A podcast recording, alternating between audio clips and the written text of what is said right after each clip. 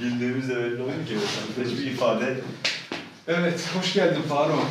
Testimizi yaptırdığımıza göre maskeleri çıkartabiliriz çünkü Covid testisi Covid yolun... Seni maskeyle döverim. Evet. Testisi elinde. Diye baş. Hoş geldiniz arkadaşlar. Kaç kişisiniz şu anda? Daha ses kaydı başladı. Aa, Jesus yapma. Christ. Bu var mıydı? Bu kayıtta mıydı? Bu kayıttayım. İyi onu kullanırsın o zaman. Çünkü maskeyle dövdüm biraz önce kendisini. Tamam. Ve gerçekten çok hızlı başladı bu sefer. Duyulmadığı için mutluyum aslında bir taraftan da. Hı? Ne? Ne? Covid testiyle ilgili bir Ha evet. arkadaş yeni evet. Kelime esprisi patlattığı için biraz önce Güzeldi aslında yani. Ha ben seninki güzel diyorum. Kendi esprimi övmüyorum öyle de. Narsistik bir kişilik değilim. Efendim hoş geldiniz. En sonunda size yüzümüzü dönebildik. Ee, ben Faruk'um, Sonat'ım. Yeniden karşınızdayız. Uzun zaman e, sonra demiyoruz bu sefer çünkü sadece birkaç gün geçti. bu, yani bu aralarki tempomuzdan ben mutluyum. Evet. İnşallah bugün deprem olmadan bu videoyu daha tamamlamayı başarırız. İçeriye böyle martı girmeden işte burası yüksekte biraz. Çok ilginç Deprem olaylar olmadan. oluyor çünkü hocam biliyorsun. Yani dünyayı falan filan bir kenara koydum. Memleketi beri bir tarafa koydum. Atari'miz çalındı. Ne oldu? Sonat da bilmiyor şu anda falan oluyor. Ya biliyorsunuz Şu ya, anda Fiber Games logolu bir Atari Türkiye'de Evet. geziyor bir yerde. bir oyun stüdyosuysanız e, bu bir şarttır. Yani yurt dışında da bu böyle. Blizzard'ın ofisinde de gördüm bunu. Türkiye'de de böyle. Riot'ın ofisinde falan filan da vardı. Biz bir hadi dedik bir Atari e, yaptıralım. Jetonlu, metonlu, Ata- aslında coin up tamam mı? Arcade, makinesi. makinesi ama böyle deyince şey oluyorsun böyle. Çok snob oluyorsun. O Ne yüzden- Atari yaptın kardeşim? Atari. Kendi de Atari adamı. Atari. Atari adam. Atari Man. Antalya'da çok güzel bir e, üretici buldu bizim Volkan. Sipariş verdi. Volkan da bu işin üstadı yani herifin şeyi var. Uzmanlık alanı, doktorası var. Dövüş e, Dayak ko- kolu e, şeyi falan var. Zaten yani profesyonel e-spor tarafına da göz kırpıyor şu anda. Dayak kulübünün de reklamını yapmış olalım burada. E, siparişi verdi. Bir ay oldu. E, üretim resimleri falan filan geldi bize. Ulan e, iki hafta önce kamyona verdiler. Hayvan gibi bir makine olduğu için yani şu boyda falan yani oturduğum değil ayakta olduğumu düşün. Şuralara falan gelen boyutuyla büyük bir makine. Biz de heyecanlandık tabii yani şimdi Fiber Games logosu olan böyle arcade gelse de yani oynasak falan Volkan zaten ortada atıp tutuyor hani gelse de şunu koltuğunuzun altına sıkıştırsam tabii Street Fighter oynayacak bizle. Ekip de bilmiyor bu arada tamam mı? Sürpriz yapacağız onlara hesapta. Sakla sakla sakla şiştik yani. Ee, hocam nerede falan da demiyoruz Antalya'dan gönderdiler. Arada üreten e, kişi şey demiş. Abi kamyoncuyla bağlantıyı e, kaybettik. Kamyoncuya ulaşamıyoruz. Aldı götürdü bir yere Allah. Abi Atari'yi almış götürmüş. Ya kamyoncunun başına bir iş geldi. Ya kamyoncuyu da kaçırdılar başka bir şey için. Ya, ya- ya kamyonda başka bir şey vardı bizimki güme gitti. Allah'tan sigortalıymış. Allah'tan Allah'tan sigortalıymış Evet, baştan Şu an sıfırdan üretiliyor. Gelecek inşallah hafta içinde. Bu Bir da de- böyle bir anımızdır ya. Şey- Atari'miz çalındı. Atarimiz, Atarimiz çalındı ya. Şey, Jeton, geçen, jeton çalmayı anlarım da şey ana kadar hiç Atari çalan görmemiştim yani. geçen günde e, bir toplantıya giriştim. Bu bu aralar toplantılar dijital olduğu için. Şimdi önemli bir toplantı. Uzun da sürecek. Toplantı başladı. Bizim yeni işte stüdyoda çatı katında Oo evet. tak tak tak sesler gelmiş. Taş atıyorlar. Sinan'la birbirimize bakıyoruz. Tamam mı? Yukarıdan mancınık sallıyorlar gibi. Öyle sesler geliyor ki ama. Bizim Faruk'la aramızda bir internal şakamız vardır bu arada. İşle ilgili olsun böyle Evet. bir şey iyi gittiğinde birbirimize bakarız. Sinan'la Faruk mutlu mu? Ateş! Ateş! Yukarıdan da dan dan dan dan. Dedik ki, gene Hakikaten bunlar- böyle. gene bunlar bizi Bir önceki şeyde oldu çünkü abi. Oturuyorduk burada otelde. İş bağlantısını yapmışız. Oh dedik Allah'a şükürler olsun. Baktık söyleme. Söyleme onu. Söyleme, söyle. Sinan'la Faruk mutlu mu? Ateş! Ateş! Covid patladı.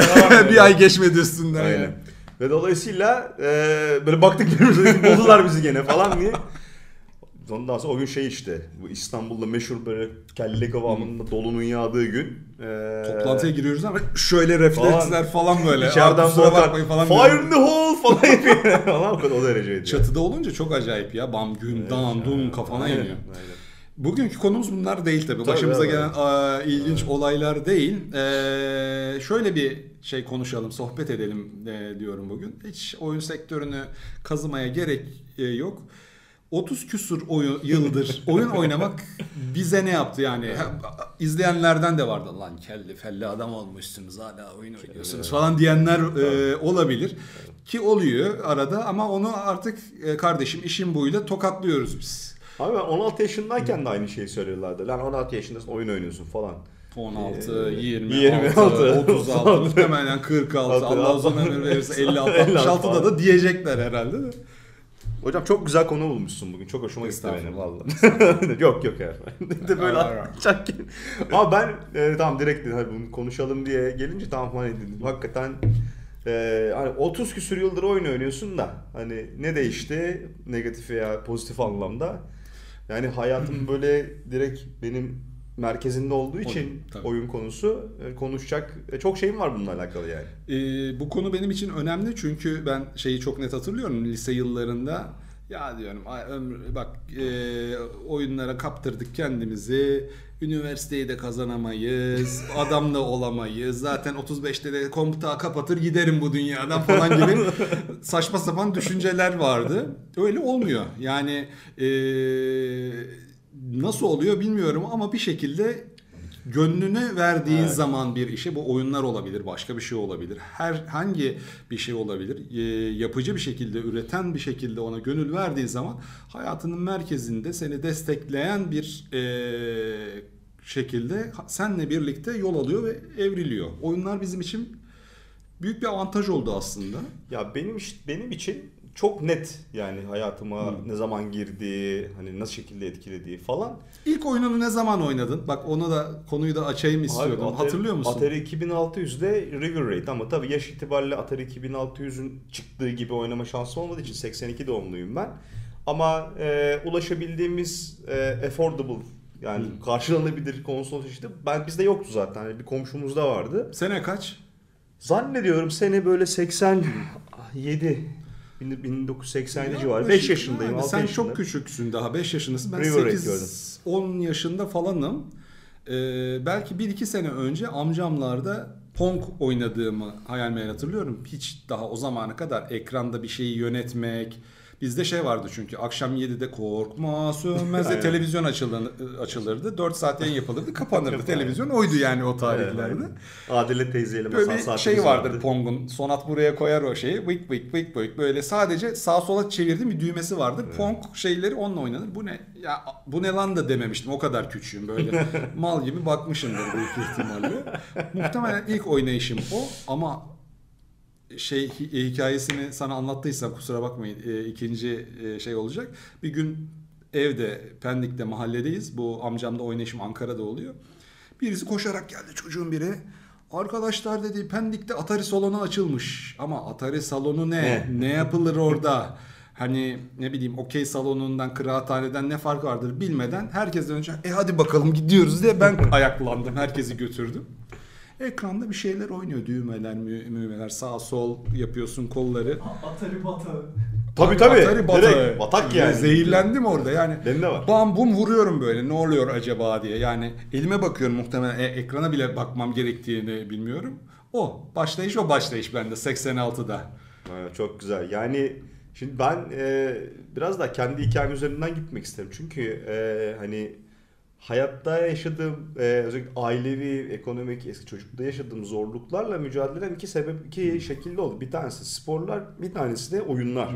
Fakat e, yani oyunlar iyi bir kaçış noktası hayattaki dertlerden ve sağlıklı bir kaçış noktası. Ama e, her şeyde olduğu gibi hani aşırısına kaçmadığın sürece hayatındaki problemlerle olan mücadelende sana e, ciddi şekilde farklı kapılar açabilir. Ama bizim zamanımızda oyun oynama şekli ve oyunların türleri bana göre bu benim derim kendi subjektif görüşüm daha derinlikliydi. Şimdiki teknik özellikler veya işte grafik e, zenginliği olmadığı için daha konu konuya e, oyunun oyun mekaniklerine yönelik olarak daha derinlikli oynanış yapıları sunabiliyordu. Bana direktman herkesin tabii malum olduğu üzere direktman cart diye hayatımda bir yabancı dil çıkardı mesela. Tabii. Çünkü LucasArts Adventure macera oyunları falan çözmek için o zaman yabancı dilimde çok zayıf olduğu için zorla sözlüğe bakıyordum. Hani hasbel kadar bir yerden tam çözüm falan bulabiliyorsan dergilerden falan filan bir ihtimal şey yapıyordun ama ona rağmen bakman gerekiyordu bu arada. Hani e, sözcük araştırmak için falan filan. Ama e, yani önümde iki tane seçenek vardı benim için. E, böyle 90'lar Antalya'sını bilenler belki bilir. Ondan sonra sokak olayları özellikle gençlik arasında bitmediği ondan sonra hareketli bir gençliğim vardı benim. Yani ya bir şekilde o taraftan gideceksin ya da seni çok büyülemiş olan e, oyunlardan gideceksin. E tabi ailenin durumu falan da malum o zamanki PC fiyatları da gerçi şu anda 90'lara biraz döndük haliyle. E, biraz değil bayağı bir 90'lara hani 90'lar geldi ayağınıza şu anda arkadaşlar. 90'lar ayağınıza, ayağınıza geldi. geldi. E, çok alabilmek mümkün değil tabi o zamanlar. Anneanneciğim yani şey nurlarda yatsın. E, Allah senetle bana bir ilk bilgisayarım almıştı 1996'da. Ondan sonra benim için hiçbir şey eskisi gibi olmadı ama yani e, bir şekilde o sporla sosyal hayatta o dengesini tutturmaya başladım ama şimdi şöyle bir şey var. Ben büyülendim. Evet abi. Yani şöyle büyülendim. Bambaşka dünyalara açılan kapı. Kesinlikle. Herkes aynı şeye bakarken 24 saat sen o bilgisayarın başından oturduğun, o televizyona baktığın anda bambaşka bir zihnin açtığı bambaşka bir dünyaya bakıyor oluyordun ve bunu anlatamıyorsun da kimseye Yok. doğru düzgün. Yok, Başka bir oyuncu sadece. Yani e, zaten bizim zamanında ben kendi adıma konuşayım yani Level Game Show, Level o dergilere başlama sebebimiz ve bu kadar sevme sebebimiz sebebim yani benim çevremde oyunları bilen ve oyunları algılayabilen ne kadar derinlikli senin dünya ne kadar zenginleştiren kültürel unsurlar olduğunu anlayabilen insan yoktu etrafımızda ve yani kız vermiyorlardı oğlum yani hani Abi. oyun oyun oyun falan diyen dediğin anda zaten bir şekilde çevrende yani izole oluyordun bir şekilde. Hadi o zaman sen Antalya'dasın. Yani e, bu işler İstanbul'dan yayılıyordu o Doğru. zaman. Ben Anadolu Lisesi'nde Kadıköy'de e, benim arkadaşlarımdan yoktu böyle doğru düzgün Atari oynayan. Çok ilginç ya. Hatırlamıyorum yani. Çok ilginç. Ben de yani o kadar e, kafayı kırmıştım ki e, kız dedin böyle hoşlandığım bir kız vardı. Hani hasbel kadar bir gün okuldan beraber kaçtık tüydük. Hani götür bir yerde otur romantizm tanış konuş değil mi? Beklemişsin 6 ay 8 ay. Yok Atari salonuna götürdüm kızı. Geri çok iyi ya. Kadıköy'de aşağıda böyle Süper abi. izbe aşağı inilen böyle halı kokan bir Atari Nereye salonu var Cafer Ağa'nın orada. Oraya götürmüştüm kızı. çok iyi fikir. Yani Abi çok buydu iyi. yani Bunu bizdeki romantizm. Şimdi Atari salonu deyince abi bu arada şeyi hiç unutamıyorum. Şimdi Street Fighter'ın önünde sıra beklediğin günler. Bayağı böyle ekmek falan fırının önünde sıra bekler gibi sıra bekliyorsun. Sıra gelsin oynayayım falan diye. Böyle bir şey yayıldı. Bir şehir efsanesi. Abi bir oyun varmış Street Fighter gibi ama gerçek adamlar dövüşüyor falan. Ha. Onunla Allah Allah ne oluyor kim nedir falan bilmem ne. Biz ortaokul 1'deyim galiba o zaman daha. Abi şimdi Antalya'da Işıklar Caddesi'nde Magic Land diye bir atari salonu vardı o zaman. Önüne bir gittik. Biz her or- oraya gidiyoruz. Mahşer günü gibi. Stadyum gibi. Böyle millet dışarı taşmış falan. Lan ne gelmiş acaba falan böyle millet arkasından böyle bakacağım falan. Abi dev ekranda şey oynanıyor tamam mı? Tam o sırada millet izliyor. iki kişi oynuyor önünde ama dev ekrana getirmişler böyle falan. O sırada işte Sub-Zero'nun finişimin ilk görüşüm. Milletin böyle "Hoo!" falan diye tamam mı kavga kıyamet böyle şey yapısı alkışlaması falan. Kimse bilmiyordu ya o Kimse- zaman abi böyle. Mortal Kombat'ı ilk görüşüm bu. Tamam mı? Finish'im falan. Sub-Zero'nun fatalitesi. Finish'inde şöyle falan. kalır böyle sen tepinirsin orada. Ne yapmam lazım? yapmam Bilmiyorsun lazım? da görmemişsin çünkü ben. O kalabalığın verdiği tepki tamam şimdi e-spora dönüştü işte. yani o zamanki yani bir, oyunların da bir temaşa sanatına dönüşebileceğini görüyorsun orada. Ee, hiç unutamam o günü. Ee, ama yani arcade salonları bu kültürün yayılmasına çok önemliydi. Keşke daha uzun soluklu olabilseydi. Yani Japonya'da falan devam ediyor hala. Ee, ama günümüzde artık biraz daha şey. Belki bir şey söyleyeyim. Bu konsollar falan pahalı ya şimdi artık. Belki tekrar açılır salon. Etrafta tamam, Doğru. tamam mı? İnsan ha, pandemi falan da geçerse insanları tekrar bir araya, Bir araya getiren, getiren şeyler odalar. yerler olabilir. Çünkü internet kafe ile arcade salonu birbirinden ayrı şeyler, ayrı kültürler yani tamamen. Aynı şey değil. Peki yani 3 ana başlık aslında. 30 yıl oyun oynamak e, iş hayatını, hayatını genel olarak nasıl etkilediğinden birazcık e, bahsettik. Onu şey yaparız. Sağlık ve zihinsel olarak yani e, fiziki sağlık olarak hep derler ya oğlum kamburun çıktı oyun oynamaktan. Anamız babamız hep söylerdi. Ondan sonra fiziksel sağlık olarak 40 yaşına merdiven dayamış birisi olarak sen, biraz geçmiş birisi olarak ben bizi nasıl etkiledi? Ondan sonra ve zihinsel ruhsal e, gelişimimizi nasıl etkiledi? Biraz da bundan bahsedelim. Çok güzel konular ya. Vallahi sabah kadar konuşum ama 5 dakikada özetlemeye çalışıyorum Özellikle kendimi. fizikselden bak bakın işte burada göbek e, ondan sonra böyle bir şey yaparken bu abi biraz kendinden bahsetsin. Ben anlatmayayım yani. Ya her şeyde yani hayatta yaşadıkça benim kendi bunlar subjektif görüşümde bir denge olması lazım. Her şeyde ama her detayda mutlaka bir dengenin olması lazım. Oyunlar için de bu geçerli. Ee, şimdi ben oyun oynamayı e, bırakmayı denemedim bile. Çünkü bıraktığım zaman veya oynayamadığım zaman çok özlüyorum. Özellikle yeni hikayeler duymayı. Hiç e, hemen hemen hiç çok oyunculu oynamıyorum uzun yıllardır ama e, çok fazla CS e, ve StarCraft oynadığım zamanlar vardı internet kafelerde. Quake 3'te. Quake 3'te derecelerim vardır bu arada. Ama tabii internet kafe dereceleri bunlar. E, birlikte çok oyunculu oynamak çok güzel bir şey bu arada. Yani online'da oynadığın zaman tekrar bir odanın içinde benim için oyun oynamak kısaca özetleyeyim. Tamamen bir şeyin içine kapanıp yani bir odaya kapanıp kapıları da kilitleyip bu dünyadan izole olmak. Atıyorum işte son dönemde Ghost of Tsushima oynuyorum. O feodal dönem Japonya'sına gö- götürüyor beni falan. Hani immersion dediğimiz konu benim en ilgi duyduğum O da, şey. çok büyük olmayacak mümkünse böyle. E tabii yani çok Veletler fazla- geçmiş yani. Yok. önünden falan. Zaten benim o lüksüm yani. Bir tane odayı oyun için ayırdım ben evde. Ee, zaman işte ufak oğlan geliyor bazen izlemek için falan filan. Tabii ona uygun şeyler izliyor. Tabii Tsushima'yı böyle oğlum Ama şeyi gösterdim Tsushima'daki. Ee, Inari muhabbeti buluyorsun ya tilkiyle. tilki, Tilkiyi tilki sevmeyi. Baba Jin Sakai ne yapıyor diyor dedim oğlum. Inari muhabbetleri bunu yapıyoruz beraber. Karşılıklı. Ee, şimdi e, ya pozitif fayda olarak zaten hani genel kültür, yabancı dil, Hmm. farklı kültürleri tanıma, e, fantastik edebiyatla tanışma, değişik müzik türlerini öğrenme, kritik düşünme, stres anında karar verme gibi kendi adıma Hmm. sayabileceğim bir ton pozitif faydası oldu benim için oyunlarda. Fakat şimdi biz e, meslek olarak da seçtik oyunları. Evet. Bir de bu- bunun da bir e, ekstra tarafı var. Şimdi ben akademisyen olmayı çok istiyordum üniversitedeyken. E, bunun için çok emek sarf ettim. E, çok çalışıyorduk ama benim okuduğum bölüm enteresan hani sıra dışı bir bölümdü ve çok zor bir bölümdü. Ne olmak istediğimle ilgili hiçbir fikrim yoktu benim. Üniversite 3. sınıfın sonunda level'daki yazarlık yarışmasına katılıp oradan yürüyene kadar. Hiçbir fikrim yoktu. Endüstri mühendisliği okudum ama Sen abi böyle hayat sana kaide sunmuş. Sen oraya çok güzel oturmuşsun yani. Ben hayatımda iki veya üç nokta var böyle. Yani sanki Allah şeyden bu diye yukarıdan zembille bilgi indirmiş gibi. Birincisi bu level yarışmasına girişimdir. Ben aldım. Tamam ben bunun yazar gönderir kazanırım dedim. İkincisi e, hiç gitmediğim basın toplantılarından birine gitmiştim. Çekilişte telefon hediye etmişlerdi. Bana çıkmıştı. Ulan herif günde 10 toplantıya gidiyoruz. Herif bir kere geldi telefon kazandı kazandı, demişlerdi. ya. Üçüncüsü de evlendiğim eşim gördüm. Ondan sonra ya evlenirim ben bu kızla dedim. Evlendik yine tek. Çok seviyoruz eşini evet. Yani şimdi akademisyen olmak için çalışırken çok dediğim gibi yani e, çok sıra dışı böyle klasik filoloji okudum ben kendi isteğim ve tercihimle. E, Üstüne basa basa söylemenin bir hikayesi var zaten. Tabii ki. Onun, onun hikayesi çok enteresan. Şimdi konu konuyu açmasın yani tamam mı?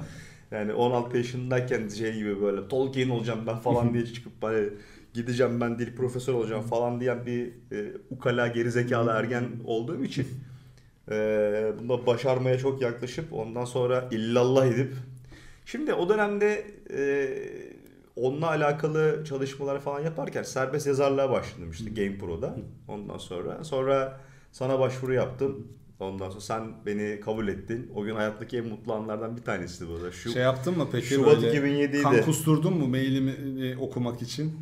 Çok Nasıl? geç dönerim ben genellikle. Bir yıl sonra döndüğüm olmuştur yani. çok uzun süre zaman sonra dönmüştüm Değil mi? tabii. Ben üniversitedeydim Okurum. o Bak zaman. hep diyorum. e, Her zaman da diyeceğim. okuyor, evet. Gelen bütün mailleri okuyorum. Hepsini Cevap okuyor. da veriyorum. Aynen. Sadece biraz yaşlanıyorsunuz ben cevap verene kadar. 6 yıl sonra. İşte eee, o level'a yazarlığa kabul edildiğim gün ve hayatımdaki en mutlu günlerden bir tanesi bir kapı açılmış oldu benim için.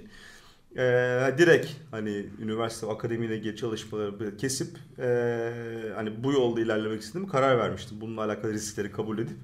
Ama tabii yani eee, bizim başladığımız yıllarda gerçekten bunun sosyokültürel bir karşılığı yoktu yani. Ne yapacaksın? E aşağıla, aşağılanıyorduk. Evet de yani oyun dergisinde başlıyorum editör olarak. Ondan sonra ne? Oyun dergisi falan. Yani bunu anlatmak aileye, çevreye falan artık bir an sonra bırakıyorsun zaten. Siz beni bir salın. Tamam mı? Hani e, Bırakın. bırakın beni bir ondan sonra görüşürüz falan.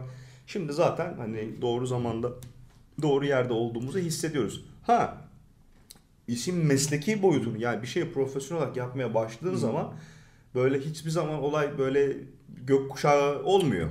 Tamam mı? Hala müthiş zorlukları, müthiş Müthiş riskleri var. İnişler, Yani. çıkışlar, mücadeleler, ihanetler, ondan sonra bir ton hikaye birikti. Nedir ama birikti bizde yani hiç şey çok fazla bahsetmiyoruz. tabii yani. çok fa- çok fazla var ama günün sonunda baktığımız zaman ya o oyunlara karşı yani etkileşimle yazılıma karşı olan sevgimiz bitmiyor. Bunun en büyük sebebi benim açımdan e, hayatıma olan pozitif direkt katkılarının yanında yani beni birçok güzel insanla tanıştırmış, birçok güzel e, oyun yapımcısıyla tanıştırmış olması ve bana çok önemli kapılar açmış olması dolayısıyla e, sektöre de yüzlerce binlerce kişi geldi, geçti. Biz hala buralarda takılıyoruz yani. evet Aynen. yani. Aynen bu dönemde. Ben yani e, dönem dönem sektörden kafayen koptuğum da oldu. Çünkü yaptığım iş eskidi. Sonra birden hani işte ilk başta dergicilikti. Dergicilik giderken hadi ben online'a kafa şey yapayım dedim. Online'ı öğrendim. Biraz ağır ve e, uzun sürede olsa da. Oradan hadi bir YouTube'u deneyeyim dedim. Ama e, belli bir noktada e, şimdiki haline oyun e, üreten bir stüdyonun sahibi olma haline şey yapması da doğru zamanda doğru şey yapmaktan ziyade dirayetli olmakla da Kesinlikle ilgili. Yani bu sektörden düş- düşmek için her türlü e, sebebimiz oldu şimdiye Doğru. kadar ama e, yok lan geçeceğim bu şeyin içinden e, zorluğun içinden dedik. Seth Godin'in çok sevdiğim Dip diye bir kitabı vardır. Dibi bulduğunuzu düşünüyorsanız devam edin. Aynen Hani öyle. Yok deyip geri dönerseniz boğulursunuz. O dipten bir sonraki kıyıdan yukarıya çıkmanız lazım Evet. mutlaka diye. Yani onu biz birkaç kere yaşadık, Yaşadık. yani. Kolay değil. Biraz aslında e, şey lafı şuna getirmek istiyorum. Ben oyun oynuyorum, hayatımı heba mı ediyorum acaba diye düşünen çok vardır muhtemelen. E, Dönem dönem sen de ben de düşünmüşüzdür de zamanında. Valla ben hiç düşünmedim ya açıkçası. Ee, ya hayatımda daha iyi bir şeyler yapabilir miydim acaba diye düşündüm. Ee, sonra çok e, sevdiğim insanlarla e, konuşup ya yani sevdiğin işi, iyi yaptığın işi daha da iyi yapmak. Belki evriltip başka bir şekilde e, yapmaktan başka bir şeyin yok. Ne yapacaksın şu saatten sonra? Ben endüstri mühendisliği mi yapacağım? Sen arkeologluk mu e, Arkeolog mu? Indiana Jones olacağım bundan. Abi şöyle bir şey Kimse var yani. e, Pardon. çok özür dilerim Evet. şey yani e, enseyi karartmamanız lazım. Ne e, ile ilgiliyse ama benim verebileceğim tek tavsiye sadece tüketmekle hiçbir zaman yetinmeyin. Yani oyun alanında özellikle üretebileceğiniz o kadar farklı şey var ki. Yani bu bir ses olabilir, ondan sonra oyun programlamakla ilgili bir şey olabilir, sanat olabilir, ışık olabilir, çevirmenlik olabilir. Ne olursa olsun ya buna ben boşa zaman harcıyorum demeden üretmeye başladığınızda ilgilendiğiniz konuda kapılar çok yavaş da olsa biraz paslı menteşeler üstünde de olsa önünüzde yavaş yavaş açılmaya başladığını göreceksiniz. Eğer ki bu kadar seviyorsanız oyun e, oynamayı, oyun dünyasıyla ilgilenmeyi bunun üretime mutlaka döndürmeniz lazım ki en sevdiğiniz şey mesleğiniz olma ihtimaliyle önünüzde olsun. Bir noktadan sonra çünkü e, günde 4 saat 8 saat oyun oynama gibi bir lüksünüz olmayacak. Yani ben mesela şeyi unutamıyorum. İşte 2003 senesiydi yanlış hatırlamıyorsam. En sevdiğim oyun Metal Gear Solid 3 çıkmış. Yani öyle bir şey yaptım ki e, Endurance Run başladım ve bitirdim oyunu. Yani bir akşam başlayıp bir sabaha geçip bir öğlene doğru bitti. Çok da çok şu anda yapmıyorum. Yapamıyorum öyle şeyler. Bir zaten uyku düzenim hayatım sistemi eli vermiyor böyle bir şey. Böyle bir imkanınız olmayacak tabii ki. E, işin işte sağlık boyutuna gelecek olursak e, zannediyorum Oscar Wilde'ın sözü yani hayatta yapılacak şey ne kadar azsa zamanda bulamazsınız der, demiş e, zamanda. Yani onun bir değil mi bir teyit etmek lazım ama onun olduğunu hatırlıyorum. E, sabahleyin işte genelde 7-7.30 gibi kalkıyorum çocuklarla beraber. İşte kahvaltımızı ediyoruz. Bir gününü anlatsan. Yani Aynen. niye bu adam çünkü yani profesyonel bir sporcu hatta e, madalyaları da var. Bahsetmeyi çok sevmez ben bahsedeyim. Türkiye şampiyonu Brezilya Jiu-Jitsu'da. Beni de e, Jiu-Jitsu'ya götürdü ama koptum bir buçuk senedir falan. E, tekrar geri dönmeyi çok istiyorum şu pandemi biraz rahatladıktan sonra. E, yani spor konusunda hem oyun hem aile hem sıfırdan yeni bir iş kur- kurmak hem de bu kadar profesyonel bir sporculuğu bir potada nasıl erittiğini anlatmanı istiyorum. Tamam. Röportajımızın bu kısmına hoş geldiniz. Bugün Faruk bize hayat dersi. Ya, öyle bir şey yok. Kesinlikle böyle bir öğretici veya Öğreten adam e, olmak abi- istemem hiçbir zaman. Ee, böyle bir rol model olmak gibi bir çabam kesinlikle yok. Ol Ee, abi ol ol. Öyle bir çabam yok kesinlikle. Alan alsın. Ee, yani 7-7.30 gibi kalkıyorum ben sabahları. Kahvaltımı kahvaltı çocuklarla oynuyorum birazcık. Çünkü çocuklarla ağırlıklı olarak sabahları Oynayabiliyorsun. oynayabilirim, şey yapabiliyorum falan. Sonra yemeğimi, kumanyamı yanıma alıp, evet evde yapıyor genelde, kumanyayla gidip dolaşıyorum. Ee, düzgün beslenmek için. Çıkıyorum evden işte, ofise geliyorum. işte toplantılar falan, öğle yemeği. Ee, haftanın yaklaşık 6 günü ee, akşamları da spor yapıyorum. Ondan sonra şimdi işte pandemiden dolayı tabii ki hani yakın dövüş antrenmanları daha riskli olarak algılanabilir. Biz kapalı bir grupla yapıyoruz. Ee, genelde salı, cuma ee, ve pazar günlerinde oyun oynamaya ayırıyorum. Bu şekilde planladım ve bu bir düzene girdi. Yani buradaki tek e, anahtar nokta planlı olabilmek, bu plana sadık kalabilmek. E, ilk başlarda zor geliyor. Bu planı böyle bozmaya çalışan, disrupt eden çok fazla şey oluyor ama bir süre sonra zaten kendiliğinden oluşmaya başlıyor. Yani otomatik vitese bağlıyorsun. E, Buraya senin 110 kilo olduğu zamanki fotoğrafında şimdiki ya şimdi şöyle bir şey var. koymak istiyorum. hep hani bir şekilde yani devamlı olmasa dahi hayatımda spor hep oldu benim yani zamanında. Yani çok genç yaşlardan itibaren ama özellikle İstanbul'a taşındıktan sonra hem şehre alışma süreci hem işe çok fazla gömülmüş olman dolayısıyla yaptığım spor yetmemeye başladı bir yerden sonra ve çok kilo aldım. O dönemler sen Evet. şahitsin zaten. Şimdi bak- bakıyorsun hani ne olacak böyle bu şekilde gidemez yani. Çünkü bel, bel tutulması oluyor bir şey, Çok saçma sapan yani. böyle yani onun yan etkilerini şey yapıyorsun. Sonra işte tekrar başlayıp eee, çok sevip yaptığım sporu ondan sonra işte ben bunu biraz daha bir üst seviyeden yapabilir miyim diye bakıp eee, sen biraz önce çok önemli bir şey söyledin abi dirayetli olmak diye. Evet. Eee, yani benim yaptığım spora başladığım zaman e, bayağı dövüyorlardı beni. Gerçi hala dövüyorlar. Yapacak bir şey yok. Eee, şimdi önemli olan orada kalmak. Yani bir şey karar veriyorsan önüne zaten bir sürü şey çıkıyor. Yani bu herhangi yani iskambil kağıdından kole yapmak da olabilir bu yani. Burada bir şey çıkacak yani sorun. Yani biri rüzgar esecek, devrilecek falan. Yani baştan başlayıp yapacaksın onu yapacaksın. Yani hayatta bir şey yapmak istediğin zaman da o bahaneler bitmiyor maalesef. Yok bahanenin Yani sonu Ama- bir şey yapmamak için e, binlerce bahane bulabilirsin. Evet, Yapmak için bir iki tane. benim tek e, buradaki tavsiyem şu olabilir naçizane. E, kimse size düşman değil. Yani sizin kendinize yaptığınız düşmanlığı, e, engelleri kimse koyamaz önünüze. Gerçekten bu tecrübeyle sabit yani. Tamam hani o, o bir şey yapar, bu bir şey yapar. Hani bunların sayısı, niteliği ve değişmez hiçbir zaman. Yani değişmeyen tek şey siz bir şey yapmak ister, isterken önünüze çıkacak olan engeller. E, ama Şimdi Sinan'a da bunu hep söyle, söyle sana da hep söylüyorum. Üçüncü partiye konuşmaya başladım artık yiyecek onu. Ee, her gün süper süper mi gidiyorum şeye. Yo, yo, yo. Bazen kendimi sürüklüyorum ya bugün de falan çok oluyor yani böyle şeyler. Yorgun bir günün ardından falan ama zorlansam da sürünsem de gidiyorum yapıyorum mutlaka. Ve çıktıktan sonra da kendimi iyi hissediyorum. Bunun çok bilimsel bir açıklaması var ayrıca. Onunla bitireyim bu konuyu. Ee, eğer çok fazla endişe hissediyorsan, çok fazla bir e, gelgitler varsa, duygu değişimlerin bir üst çık- çıkıp çıkıp bir aşağı iniyorsa, çok stres altında hissediyorsan, e, kendimden örnek vererek, kendi deneyimlerinden muhtemelen vücuttaki dopamini baskılamış oluyorsun. Yani senin öğrenme merakın, hayat olan hevesin, teşviğin. Yani bu zaten hayat, yaşadığımız e, ortam, senin, senin o dopamini zaten otomatikman baskılıyor. Yani senin kendini sürekli bir endişe durumunda işte geçmiş pişmanlık, gelecek kaygısı böyle arada ka- şeysin. Ama tek gerçek olan bir şekilde senin anın bu bu anda yaşadığın ve bununla neler yapabileceğin. E, dolayısıyla hani e, mücadele noktan kendinsin. Çünkü o endişe veya işte o bir şey senin içinde yaşanıyor ne yaşanıyorsa. Canım çok zor kendinle yaptığın Kendini mücadele. bilmediğin, anlamadığın yerlere sok.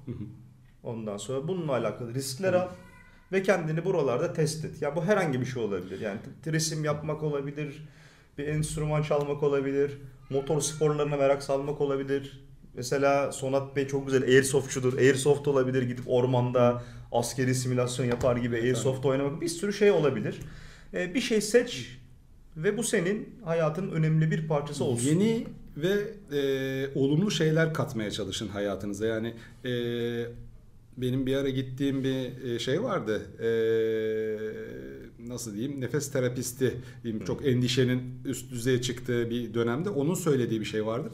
Alışılmışın içinde kendini huzurlu hisseder insan böyle sıcacık, yumuşacık bir şey. Elini dışarı çıkarttığında buz gibi olur. Hemen o alışılmışın kabuğun dışına çıkartmak iste- çıkmak ister ama aslında kabuk içinde değilsin böyle. Çok affedersiniz. Boktan oluşan bir havuzun içindesin aslında sen. Hep o alıştığın şeyin içinde. Dışarı Öyle. çıkarttığında elinin kolunu üşümesinin sebebi de e, dışarıdaki temiz hava. Ya o alışılmışlığın dışına çıksan bir üstünü başını Kesinlikle temizlesen yeni bir şeyler katsan hayatına belki oyunlardan o soğuma ben hayatımda ne yapıyorum deme durumuna da geri dönüp evet abi ben artık birazcık oyun oynamayı da hak ettim çünkü bunu bunu kattım hayatıma deme eee, durumu da oluyor. Yani o konfor alanı bahsettiği, Konfor alanı, e, kendi adıma konuşayım yine. Her konuştuğum her şey kendimden. Genel geçer bir tespit yapmıyorum burada. Konfor alanı dediğin şey bir mental ve fiziksel korozyon alanı gibi geliyor bana. O seni ya paslandırıyor, paslandırıyor. pa- ve sen Sütlaç gibi oluyorsun. Sütlaç gibi oluyorsun. Aynı zamanda orayı böyle korumaya çalıştığın için sürekli. Tamam? Agresif ben bir sütlaç burada oluyorsun. kalacağım, burada kalacağım, burası falan. Ya şimdi hayattaki tek gerçek olan şey değişim. Değişiyor her şey. Yani mesela e, aile de böyle bir şey. Yani şimdi işte baban ölüyor bir şekilde. Alışamıyorsun. Ya şimdi hala işte hani bazen 2-3 saniye kaptırırım kendimi. Hani bir babamı arayayım falan. Aa, ölmüştü falan oluyorum tövbe estağfurullah. Allah Yani bu değişime zihinsel olarak adapte olma süreci çok zor bir süreç normalde. Ama gerçek olan şey değişiyor. Her şey değişiyor.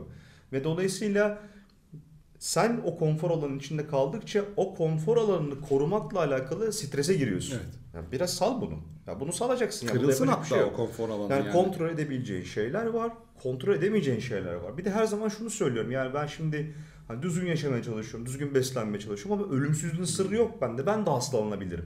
Ama bununla alakalı işte kontrol edebileceğin nokta ne? Riskleri mümkün olduğu kadar indirmeye çalışmak. Evet.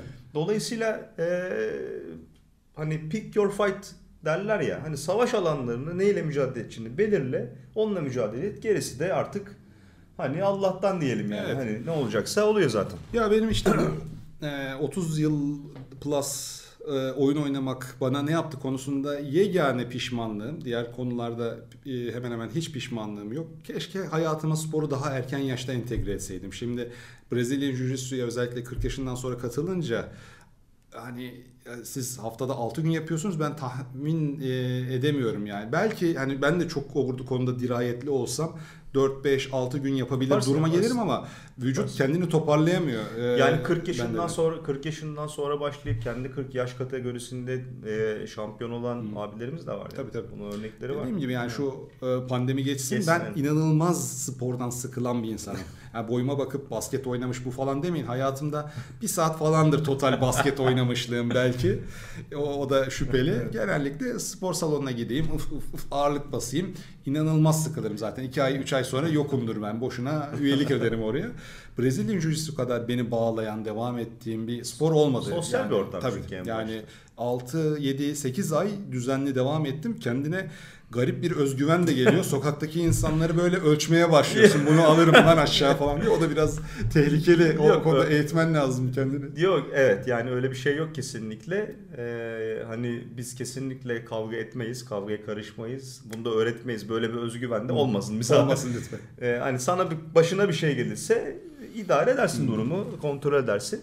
Ee, ama bunun fizikselden çok mental olarak e, katkısı daha yüksek. Ee, spor yapmanın. Neyse biz gene şeye dönelim, oyunlara geri dönelim. Yani hayatta bir denge. Ben oyunları çok seviyorum.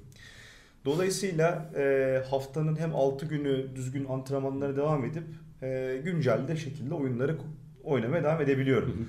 Tamamen program meselesi ama dediğim gibi yani program yapmak kolay, programa uymak zor. İlk başta zorlanıyorsun.